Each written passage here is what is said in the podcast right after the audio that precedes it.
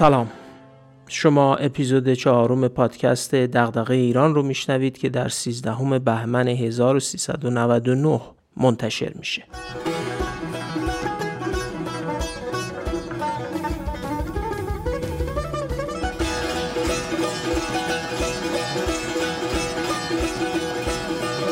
من محمد فاضلی هستم نویسنده کانال دغدغه ایران در تلگرام و صفحه‌ای با همین عنوان در اینستاگرام که با کمک همکارام پادکست دغدغه ایران رو هم منتشر می‌کنیم.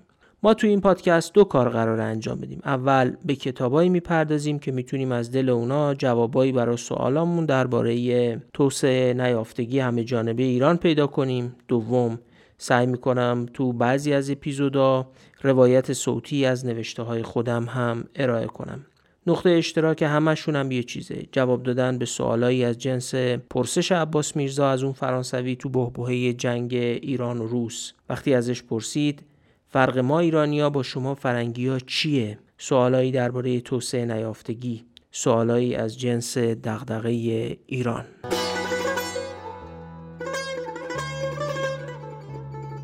تو اپیزود سوم داستان دولت‌های نفتی رو بر اساس کتاب معمای فراوانی تعریف کردم. گذری کردیم از اسپانیای قرن 16 هم تا دولت‌های نفتی قرن 20 قول داده بودم تو قسمت دوم داستان ونزوئلا رو به روایت خانم تری لین کارل بگم. الوعده وفا. بریم ببینیم چی شد که ونزوئلا ثروتمند و سرمست از درآمدهای نفتی به کشور فقیر و فلاکت زده ای تبدیل شد که امروز هر کی تو دنیا می‌خواد مثالی از فلاکت بزنه ونزوئلایی شدن ورد زبونشه.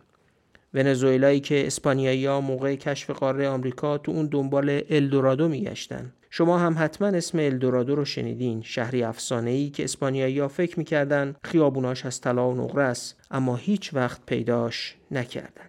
کارلوس آندره پرس وقتی در عواسط دهه 1970 به ریاست جمهوری انتخاب شد با افزایش شدید قیمت‌های نفت یه دفعه 10 میلیارد دلار به خزانه ملی کشورش سرازیر شد.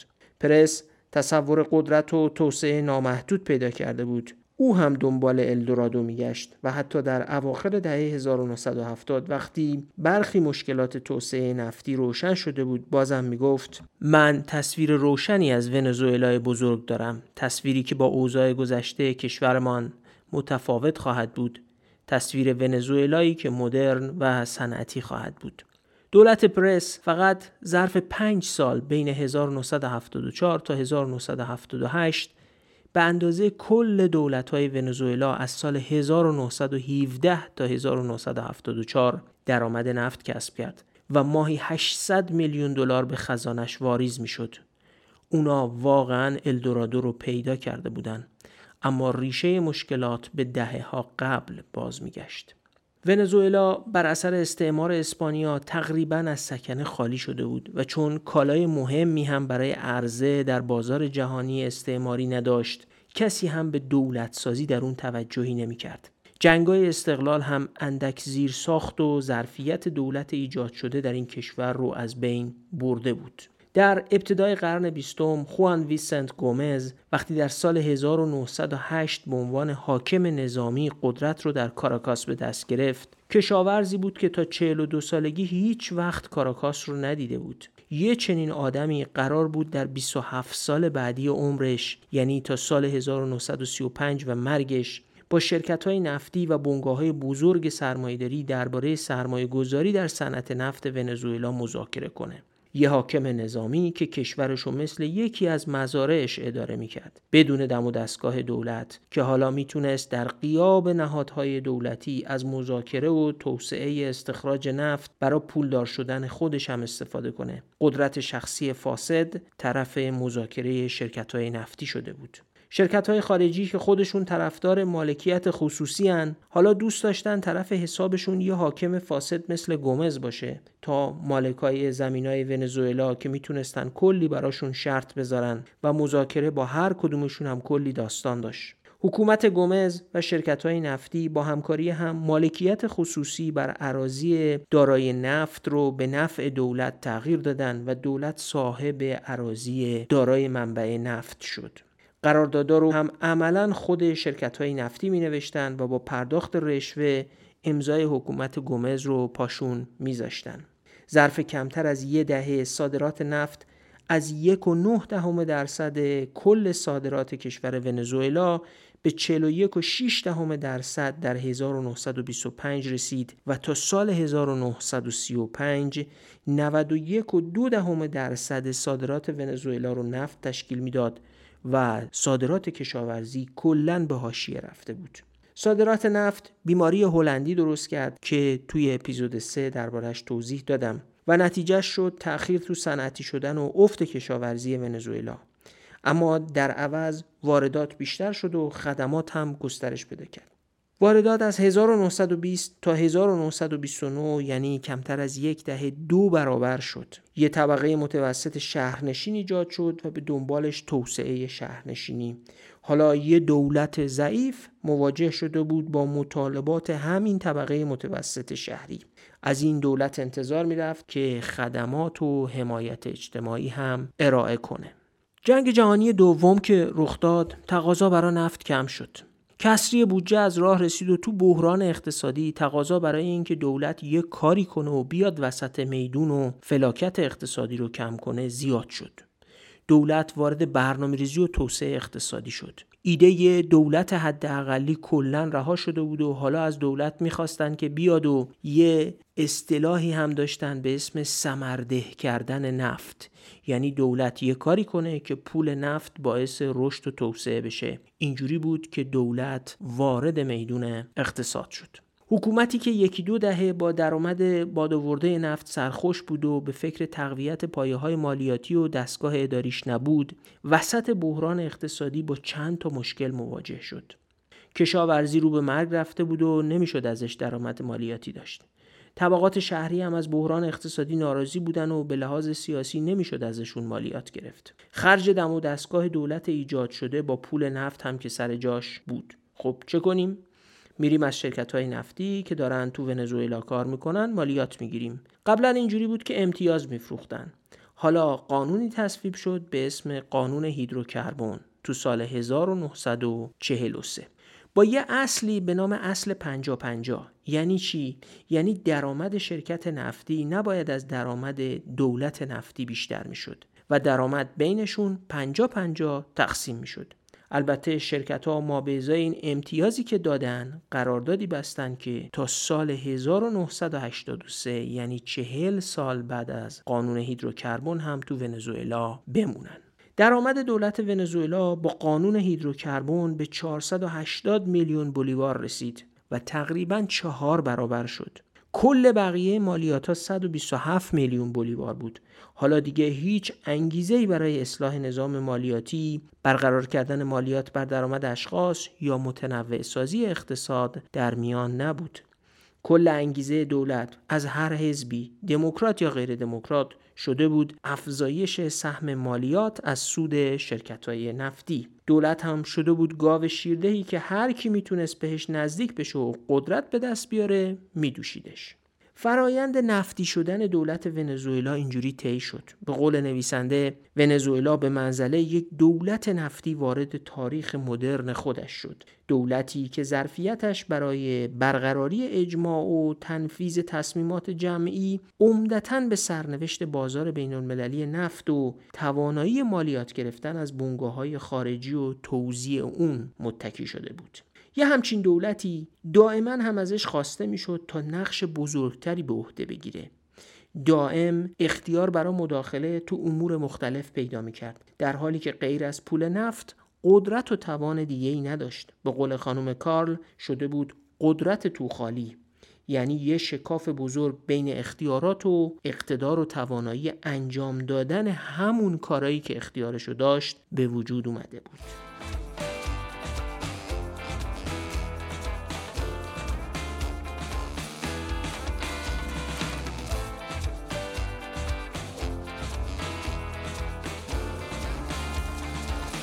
ونزوئلا بعد از قانون هیدروکربن سال 1943 یه مدل توسعه اقتصادی دولتگرا شده بود. توسعه با مداخله و سرمایهگذاری دولت نه بخش خصوصی حالا دولت وارد برنامه توسعه اقتصادی به پشتوانه پول نفت شده بود صنعتی شدن متکی به منابع توسعه صنایع فولاد، آلومینیوم، پتروشیمی و سدسازی برای تولید برقابی و پروژه های عظیم دولتی تو دستور کار بود. دولت سعی کرد کارگرای وابسته به خودش رو هم تشکیل بده و بسیج کنه. تو سالهای 1948 تا 1957 تولید نفت از یک میلیون و نیم بشکه به دو هشت دهم میلیون بشکه رسیده بود. تولید کارخونه ای هم 313 درصد افزایش داشت. میانگین سرمایه گذاری سالیانه هم به عدد عجیب و غریب 28 و 3 دهم درصد در سال رسیده بود. پولا به سمت پروژه های می‌رفت که پرس خیمنس می‌خواست. حاکمی نظامی. البته نابرابری هم افزایش یافته بود. 88 درصد جمعیت 50 درصد درآمد رو داشتن و 50 درصد بقیه درآمد فقط به 12 درصد جامعه ونزوئلا می رسید. این نابرابری و نارضایتی وقتی بیشتر شد که پرس خیمنس اعلام کرد می‌خواد برای همیشه در قدرت بمونه. مخالفت ها بیشتر شد و نهایتا سقوط حکومت خیمنس آغازی بود برای شروع دموکراسی در ونزوئلا. عصر دموکراسی در پایان دهه 1950 از راه می رسید. ونزوئلا تو پایان این دهه یعنی درست تو سال 1958 گذار به دموکراسی رو انجام داد. دموکراسی که نویسنده کتاب اسمش رو می‌ذاره دموکراسی پیمانی. دموکراسی پیمانی یعنی چی؟ وقتی نخبگان قدرت و ثروت با هم مذاکره و مصالحه می‌کنن و در اصل نوعی پیمان بین خودشون برقرار می‌کنن که قاعده دموکراسی یعنی برگزاری انتخابات و برخی قواعد بازی دموکراتیک رو رعایت کنن و ما به ازای احترام گذاشتن به قواعد دموکراسی بر سر منافعی و تقسیم اون منافع با هم توافق می‌کنن عنوان دموکراسی پیمانی به اون اطلاق میشه. در اصل نخبه ها با هم سازش می‌کنن یه چیزایی به هم میدن و یه چیزایی می‌گیرن و سازش رخ میده نخبه هایی که دموکراسی پیمانی سال 1958 رو طی یه سری از پیمان ها و تعهدات بین خودشون ایجاد کردن در اصل درباره چگونگی توزیع قدرت در دستگاه اداری، پخش رانتای نفت و جابجایی مسالمت آمیز قدرت با هم توافق کردند.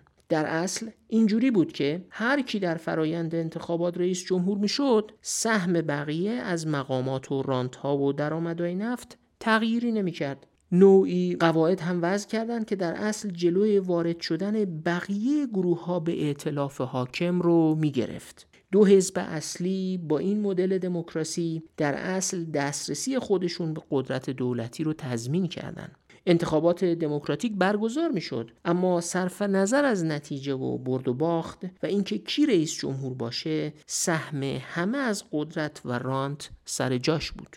پرداخت دستمزدهای بالا دادن اعتبارات پرداخت ارز ارزان و مجموعه دیگری از رانت ها برای راضی نگه داشتن همه گروه ها و فرونشوندن نارضایتی مردم بخشی از سیاست اقتصادی دولت ونزوئلا شده بود.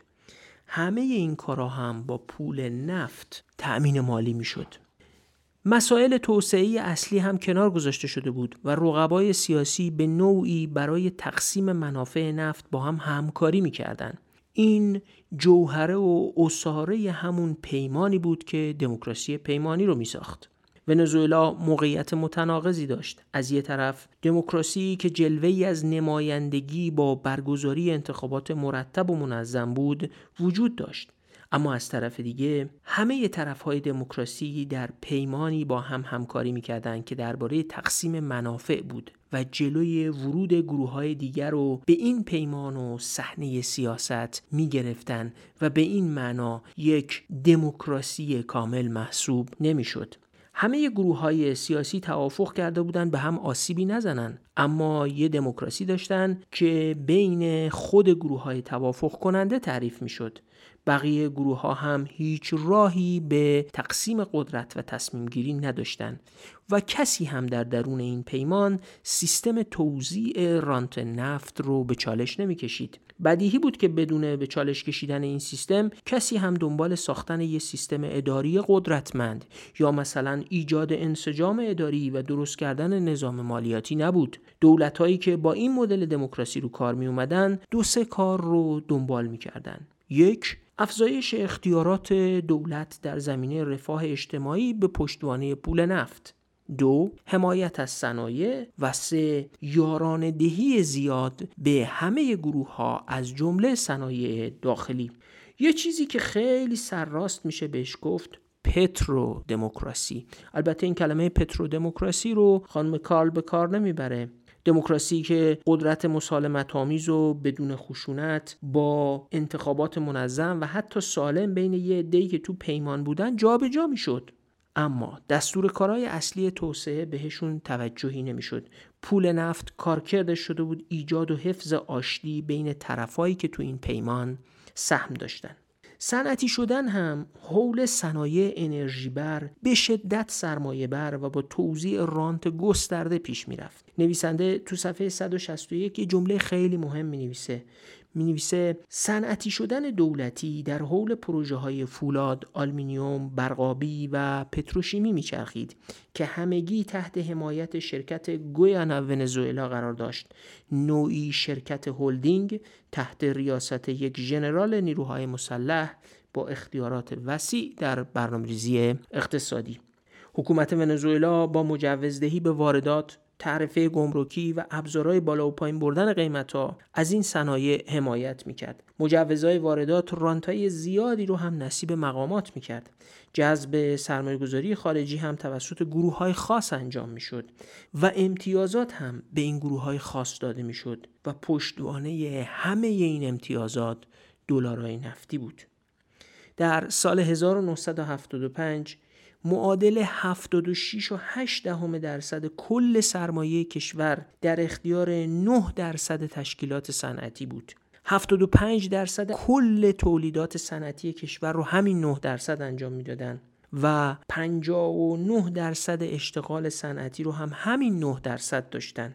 یعنی کمتر از 10 درصد صنایع دو سوم کل تولید بیش از نیمی از اشتغال و دو سوم کل سرمایه کشور رو داشتن. اینا همونایی بودن که تو اون دموکراسی پیمانی با هم شریک بودن.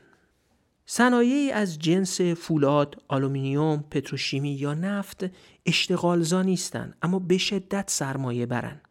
چرا یه همچین صنایع سرمایه بری ساخته می شدن؟ چون دولت به پشتوانه پول نفتی عوارض پایین گمرکی از واردات ماشینالات می گرفت معافیت مالیاتی برای سرمایه گذاری برقرار کرده بود و سیاست جلب رضایت بخش خصوصی رو دنبال می کرد و این رو از طریق پایین آوردن قیمت دسترسی به پول و سرمایه انجام می‌داد.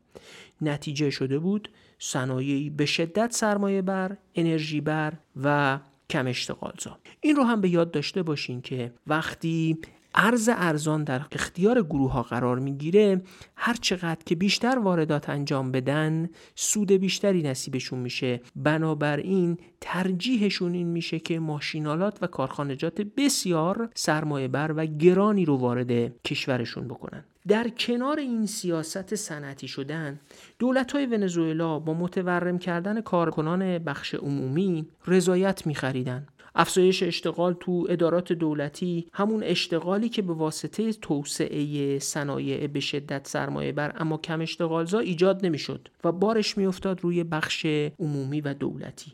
هزینه جاری دولت رو این اشتغال در بخش عمومی به شدت بالا می برد هزینه جاری یعنی عمدتا حقوق و دستمزدی که دولت می پرداخت دقت کنید از 1948 تا 1979 یعنی ظرف مدت 24 سال هزینه جاری دولت از 5 دهم درصد به 70 درصد کل بودجه افزایش پیدا کرد. البته تا وقتی پول نفت هست رونق و رفاهی هم برقرار میشه و این هزینه ها رو میشه کم و بیش پرداخت. همونجوری که گفتم و حتی در مورد اسپانیای قرن 19 هم تو اپیزود سوم شنیدید یه رونق و رفاهی هم توی شهرها و کشور بنا میشه. تو ونزوئلا هم همینجوری شد. سال 1973 نرخ رشد بخش صنعت به 7 و یک دهم درصد در سال رسیده بود و 15 درصد جمعیت رو هم همین صنعت شاغل کرده بود. یه همچین دولتی این امکان رو داره که از پول نفت دستمزدای بالا به کارگرای شرکت های دولتی هم بده و اونها رو همراه خودش کنه. یعنی رانت رو بین اتحادیه های کارگری هم توضیح کنه. پس تا اینجا یه دموکراسی پیمانی داره ونزوئلا. رانت توزیع شده بین صنایع به شدت سرمایه بر. و کم اشتغالزا افزایش اشتغال تو بخش دولتی یا همون بخش عمومی و افزایش هزینه های جاری دولت. به علاوه کارگرایی که دستمزدهای بالا می‌گیرن. دستمزدایی که به واقع به بهرهوری بالاشون و رقابتی بودن صنایع و کالاهایی که تولید می‌کردن ربطی نداشت بلکه این دستمزدایی بود که از پول نفت پرداخته می‌شد. این نوع دموکراسی رانت رو بین اونهایی که تو پیمان بودن توضیح می‌کرد. ولی آدمای بیرون ائتلاف حاضر در پیمان رو ناراضی می‌کرد. دو حزب اصلی تو پیمان بودن و آدمای ناراضی بیرون از این دو حزب و فاقد نمایندگی تو سیستم حکومت و به هر دو حزب بیاعتماد شده بودند کار به جایی رسید که تو دهه 1970 رای دهنده ها دیگه این دو حزب رو رها کرده بودن و رفته بودن سراغ احزاب اقلیت. یه نظرسنجی تو دهه 1970 نشون می‌داد که 81 درصد مردم ونزوئلا سیاستمداران ونزوئلایی رو کسایی می‌دونستند که همیشه دروغ میگن. این وضع اجتماعی در شرایطی بود که دولت دائم به پشتوانه پول نفت اصلاح نظام مالیاتی و سیستم حکمرانی رو به تعویق میانداخت. و به قول آلبرت هرشمن اقتصاددان سیاست معکول کردن به آینده رو در پیش گرفته بود. دیوان سالاری یا همون نظام اداری که باید عقل حکمرانی می بود به واسطه استخدام سیاسی و مبتنی بر وابستگی ها و وفاداری های جناهی و روابط شخصی به شدت آسیب دیده بود. افراد در کشور چون می‌دونستن همه چی به اراده مقامات سیاسی بستگی داره اصلا کاراشون رو از مسیر دستگاه اداری دنبال نمی‌کردن. هر کسی دنبال این بود که مقامات سیاسی رو پیدا کنه و به این ترتیب دستگاه اداری عملا از مسیر تصمیمگیری و اداره کشور خارج شده بود. فعالای اقتصادی هم معمولا اعمال نفوذشون رو از طریق دسترسی پیدا کردن به مقامات دولتی و روابط شخصی دنبال می‌کردن. جالبه احزاب که جز بنیانهای دموکراسی به حساب میان شده بودن ماشینای جمعآوری رأی و هزینه سنگین مبارزات انتخاباتی رو هم از تو جیب دولت و کسب و کارهایی که از طریق ارتباطات با دولت رونق داشتن در می آوردن. اونایی هم که تو این ارتباطات نبودن و به نوعی به رانت توضیح شده دسترسی نداشتن فقیر می شدن. تو سال 1973 یک چهارم جمعیت بیکار بود یا اشتغال ناقص داشت. نصف اونا هم آب آشامیدنی و شبکه فاضلاب نداشتن. متوسط درآمد 20 درصد فقیر جامعه ونزوئلا از کلمبیا و آرژانتین و مکزیک و برزیل هم پایین تر بود. ونزوئلا بین 55 کشور دارای درآمد متوسط. از نظر درآمد سرانه پنجمین کشور بود اما 17 همین کشور از نظر امید به زندگی 22 دومین کشور از نظر مرگ و میر کودکان و چهلمین کشور از نظر کالری دریافتی مردمش بود. این یعنی اوج نابرابری در هنگامی که کشور غرق در ثروتهای نفتی بود. مملکتداری ونزوئلایی شده بود به قول خانم کارل تمرکزگرایی به جای تمرکز زدایی. دولت به جای بازار. پیش دستی به جای واکنش مستقل. یعنی چی؟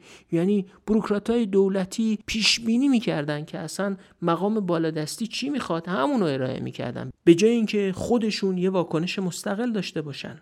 محدودیت زایی به جای رقابت جویی خرید حمایت طبقات فرادست به جای سیاست هایی که به بحث گسترده گذاشته بشه مردم در جریان بحث ها قرار نمی گرفتن سیاست زدگی به جای سر و سامان دادن به امور و راضی کردن به جای انتخاب های دشوار. دولت ها در ونزوئلا تن به انتخاب های دشوار نمی‌دادن و تلاش می‌کردن همه طرف ها رو راضی نگه دارن.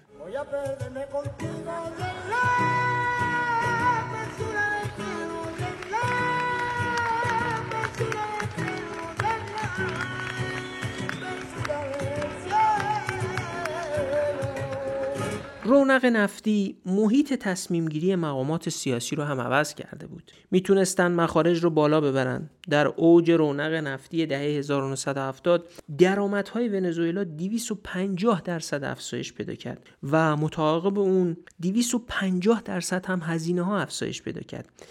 241 درصد هم نقدینگی افزایش پیدا کرد و البته دو برابر شدن تولید ناخالص داخلی تقاضای کل و هزینه مصرف کننده ظرف سه سال هم بود. حالا تصور کنید توی همچین وضعی که سیاست به جای بازار برای اقتصاد تصمیم می‌گیره. یکی هم رئیس جمهور بشه که همزمان حزبش هم مجلس رو برنده شده و هم انتخابات فرماندارای و ایالت ها رو برده. و مملکت یه دست در اختیارش باشه. یعنی اگه قبلا برای پیشبرد طرحهاش باید مجلس رو قانع می‌کرد حالا کل مملکت یه دست در اختیارشه و هیچی جلودارش نیست. یه مش وزیر گوش به فرمانم انتخاب کرده و دنبال توسعه شتابان و طرحهای مقیاس عظیمه.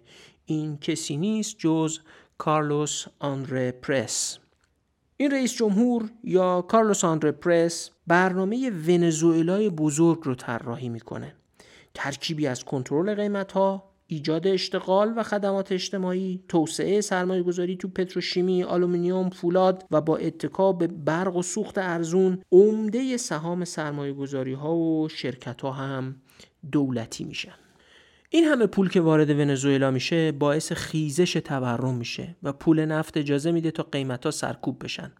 در دست داشتن مجلس و دولت هم باعث میشه از مجلس اختیارات ویژه درخواست کنه و حالا ترکیب درآمد نامحدود و قدرت نامحدود کلا مخارج دولت رو از کنترل خارج می‌کنه افزایش دستمزد رخ میده. دو برابر شدن کارکنان دولت اشتغال دستوری افزایش اعتبارات به بخش خصوصی و تصویب قانون حمایت از مصرف کننده یعنی اوج رونق پوپولیسم ونزوئلایی.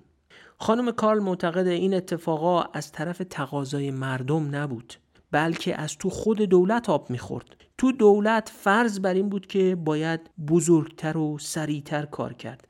یعنی بزرگتر و سریعتر رو میپسندیدن. طرحهای بزرگی که باید سریع انجام می‌شدن و فرض این بود که دانش و تجهیزات و نیروی کار رو هم میشه از خارج خرید. پوپولیسم یعنی تجربه سیاسی اقتدارگرا با شعارهای ضد امپریالیستی، تشویق به عدالت اجتماعی، تاکید بر توسعه با کمک دولت رهبری کاملا شخصی شده در این دوران به اوج می‌رسه. تجربه ای که در آرژانتین دوران خوامپرون، برزیل دوران بارگاس و مکزیک لازار و کاردناس هم تجربه شد. دولت با توهم قدرت پول نفت دائم دستور و فرمان و بخشنامه صادر می کرد و شورا و کمیسیون برای پیشبرد توسعه و برنامه‌هاش تشکیل می‌داد.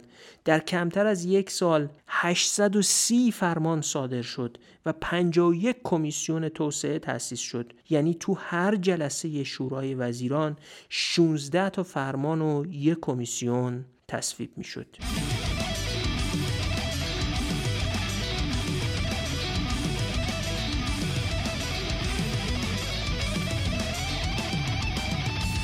خانم کارل نویسنده کتاب معمای فراوانی معتقده اگه ونزوئلا نظام اداری مستقل، منسجم، خدمات کشوری کارآمد و رویه های عملیاتی استاندارد داشت، نهادهای عمومیش باید می‌تونستن جلوی این برنامه های قولاسا و تقاضا برای منابع و پول نفت رو بگیرن.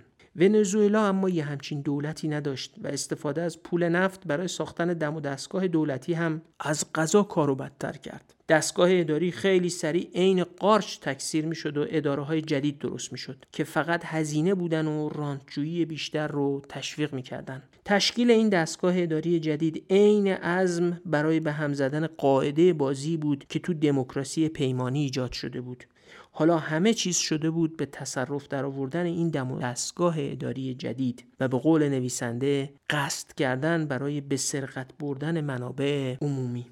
بنگاه های دولتی هم بد کار می‌کردن و مدیران 56 مجموعه شرکت دولتی بزرگ خودشون شده بودن اشرافیتی یا یک اولیگارشی قدرت و ثروت. شراکت های خصوصی دولتی هم به مکانیسم توزیع راند بدل شده بود. دلالای ساده ای که شانس می آوردن تو یه قرارداد حق کمیسیون بگیرن میلیونرهای یه شبه می شدن مقادیر عظیم پول در ضعف نظام اداری بی حساب و کتاب تو سازمان های دولتی جریان پیدا می کرد و میلیون ها دلار به افراد وام داده می شد تو این اوضاع دار دسته های اقتصادی پدیده شایعی شده بود. یه گروه دار و دسته نزدیک به رئیس جمهور آندره پرس بود گروهی که بهشون می‌گفتن دوازده هواری و کار بر سر فساد در ایجاد دو شرکت صنایع سیمان و پتروشیمی به افتضاح و بیآبرویی برای مقامات دولت و شخص آندره پرس انجامید.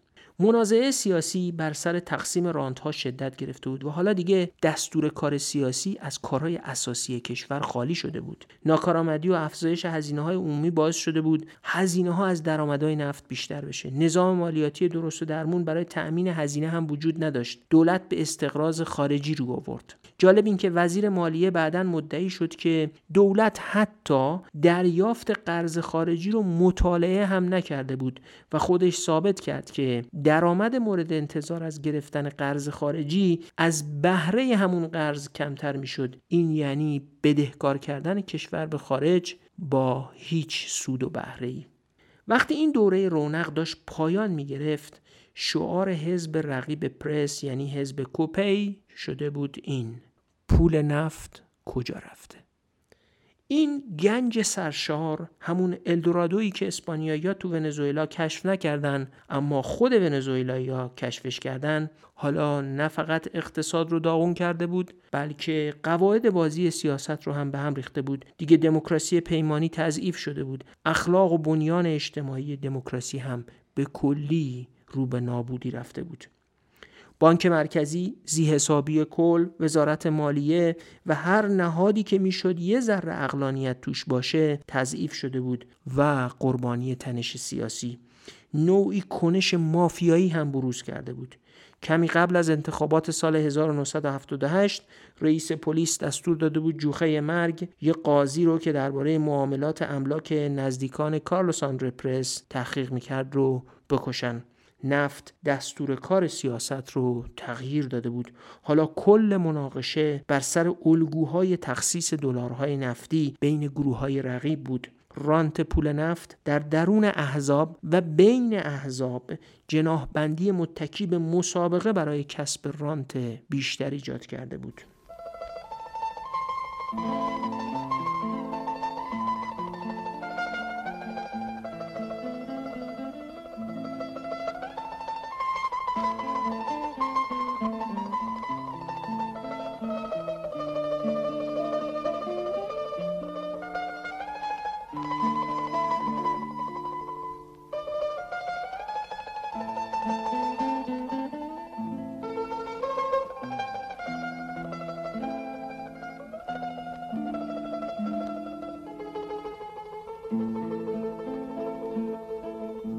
اواخر دهه 1970 کشتی دولت ونزوئلا به گل نشسته بود. اما رونق نفتی دوباره از راه رسید. انقلاب ایران باعث شده بود نفت ایران از بازار حذف بشه و افزایش قیمت دوباره رونق رو به بازار نفت وارد کرده بود. یه ونزوئلایی به نام کاراکوینوس گفته بود خدا ونزوئلایی است. یعنی هر دوره ای از مشکل رو انگار خدا با یه دوره رونق دیگه درمان می‌کنه. ولی رونق اوایل دهه 1980 هم دوباره باعث افزایش مخارج دولت شد و باز هم اصلاحی صورت نگرفت. این رونق هم تو سالهای 1983 تا 1986 به رکود انجامید. مخارج دولت به علاوه بهره بدهی های خارجی از کل درآمد نفت بیشتر شد و پشت سرش کسر بودجه، تورم، رکود و گسترش نارضایتی عمومی از راه رسید.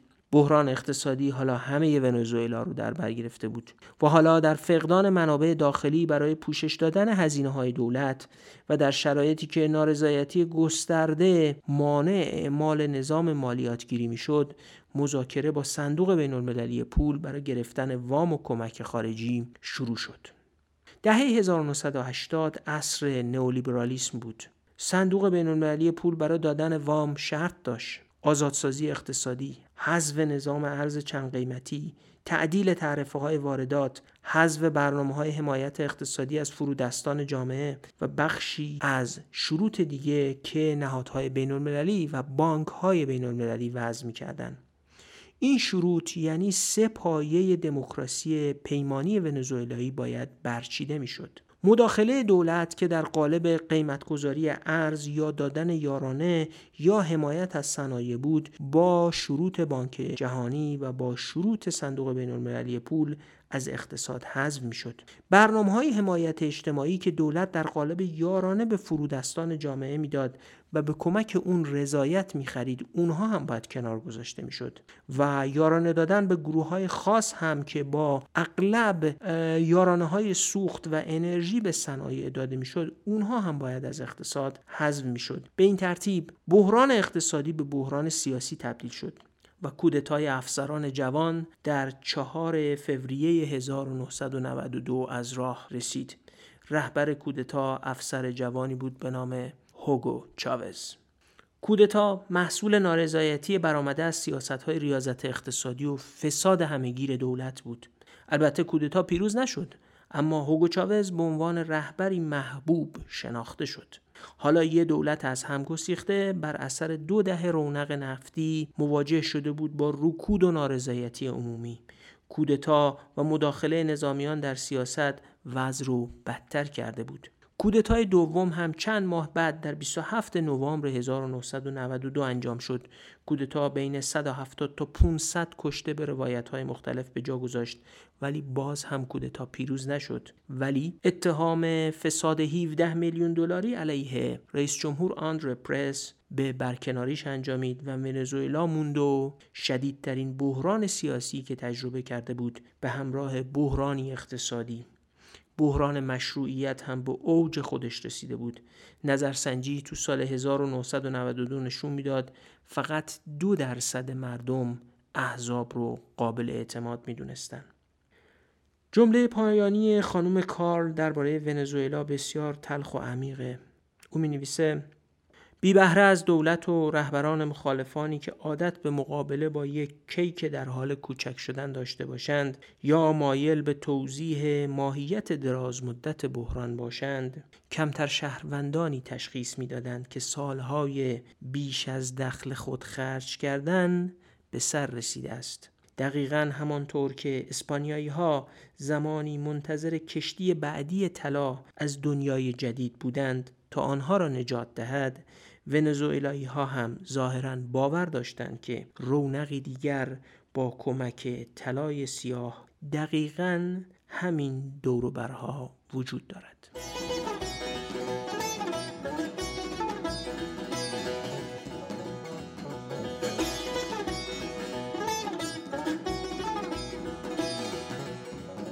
خب داستان ونزوئلا تموم شد. قصد داشتم داستان نروژ و اندونزی رو هم به روایت خانم کارل و کتاب معمای فراوانی تعریف کنم که باعث می شد این اپیزود بیش از یک ساعت بشه. حیف حکایت نروژ و اندونزی و مواجهه متفاوتشون با رونق نفتی رو توی یه اپیزود مستقل براتون تعریف نکنم.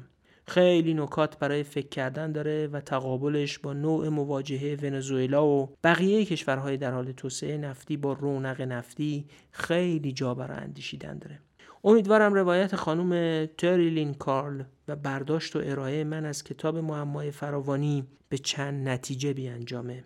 یک امیدوارم مشخص شده باشه که ثروتهای بادآورده نفت یا هر منبعی مشابه نفت چگونه ساختارهای حکمرانی، نظام اداری، نظام ترجیحات و شیوه فکر کردن سیاستمدارا و بروکراتا رو و الگوی تصمیم گیریشون و فعالیت بخش خصوصی و دستور کار سیاست و نسبت مردم با سیاست رو تغییر میده.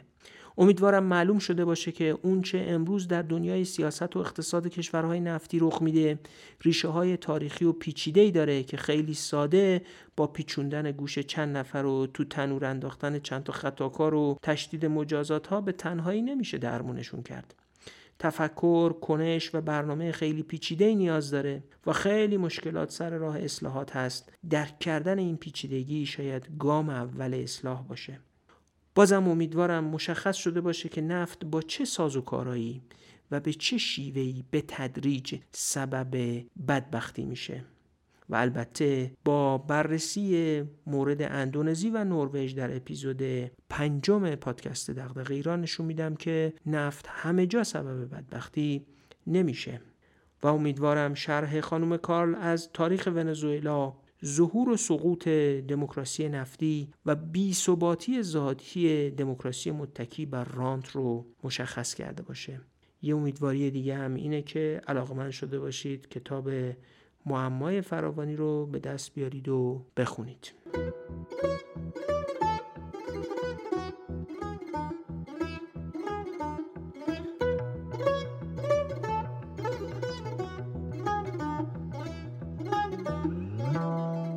خیلی ممنون که اپیزود چهارم پادکست دغدغه ایران رو با ما همراه بودید. این پادکست الان روی پلتفرم های شنوتو، Castbox، iTunes و Google Podcast در دسترسه. به احترام اونایی که دوست دارن این پادکست رو روی تلگرام بشنون روی تلگرام هم منتشر میشه راه ارتباط با ما هم ایمیل dirancast at gmail.com خیلی ممنون که بازم با ما همراه بودید برامون نقد و نظر می نویسید و ما رو به دیگران معرفی می کنید انشالله هفته بعد با اپیزود پنجم و قسمت پایانی داستان کشورهای نفتی به روایت کتاب معمای فراوانی با روایت کردن مواجهه اندونزی و نروژ با افزایش قیمتهای نفت با شما خواهیم بود. خدا حافظ.